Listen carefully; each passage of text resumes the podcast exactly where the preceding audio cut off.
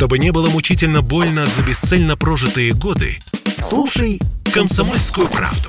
Я слушаю Радио КП и тебе рекомендую. Прошу к столу. Вкусный проект Андрея Макаревича.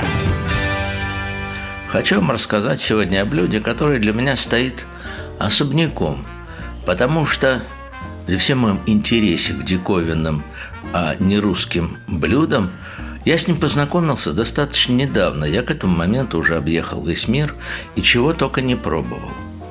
И все-таки с хумусом, а мы будем говорить о хумусе, я познакомился именно в Израиле. С изумлением узнал, что хумус служил основной пищей римским легионерам во время походов, потому что он был просто приготовление, а горох можно было легко перевозить, при этом он содержит много белков и калорий. А на еврейском столе хумус, ну, пожалуй, в обязательном порядке присутствует.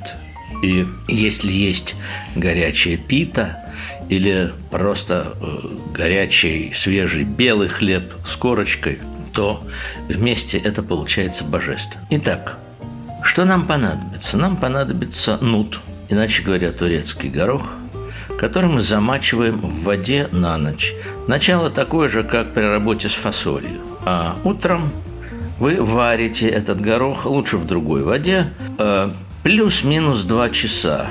Может быть, плюс, немножко плюс, потому что э, нут должен стать мягким. Чешуйки от каждой горошинки должны легко-легко отделяться. Вы это увидите. Итак, шумовкой вынимаем горох, воду оставляем. Она уже стала белковой, полезной, она нам еще пригодится.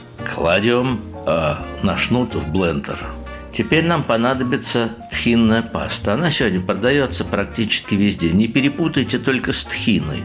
Тхина – это уже готовый продукт.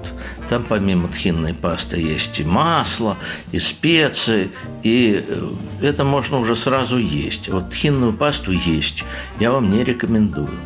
Это просто перемолотый кунжутный орех.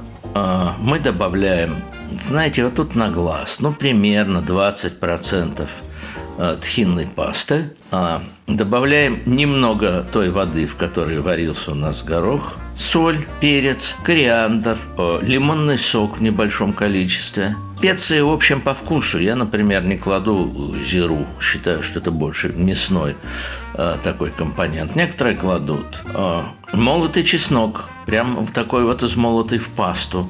Но не переборщите с чесноком, а он не должен перебивать естественный вкус бобов. Немножко оливкового масла. И все это дело мы размалываем, подливая по чуть-чуть воды. А потому что э, тхинная паста такая интересная штука. Э, туда добавляешь воду, а она, наоборот, густеет, а не делается жиже. В общем, здесь надо держать руку на пульсе и э, не пропустить консистенцию. Какая должна быть консистенция? Ну, пожалуй, как у хорошей сметаны. Вот не гуще и не жиже. Когда вы поняли, что паста у вас однородная, а кусочков гороха там уже не осталось, все размешалось тщательно, и она вкусная, что самое главное, для этого вы пробуете, вы выкладываете ее а, в такую красивую мисочку, и здесь сверху ее можно украсить. Это произвольная история. Это может быть зелень, это может быть часть неперемолотого гороха, который а можно выложить какую-нибудь фигню или, например, красивое слово. Оливковое масло немножко, оно таким чудесным будет прозрачным темно-желтым пятнышком сверху. Паприка красная, которая даст свет. Колечки чили, которые дадут фактуру. В общем, все, что угодно. И вот это ставится на стол. Ребята, с горячей белой булкой это божественно. Будете вспоминать меня с благодарностью. Смотрите «Смак Андрея Макаревича» на YouTube-канале. Привет! Прошу к столу. Вкусный проект Андрея Макаревича. Спорткп.ру О спорте, как о жизни.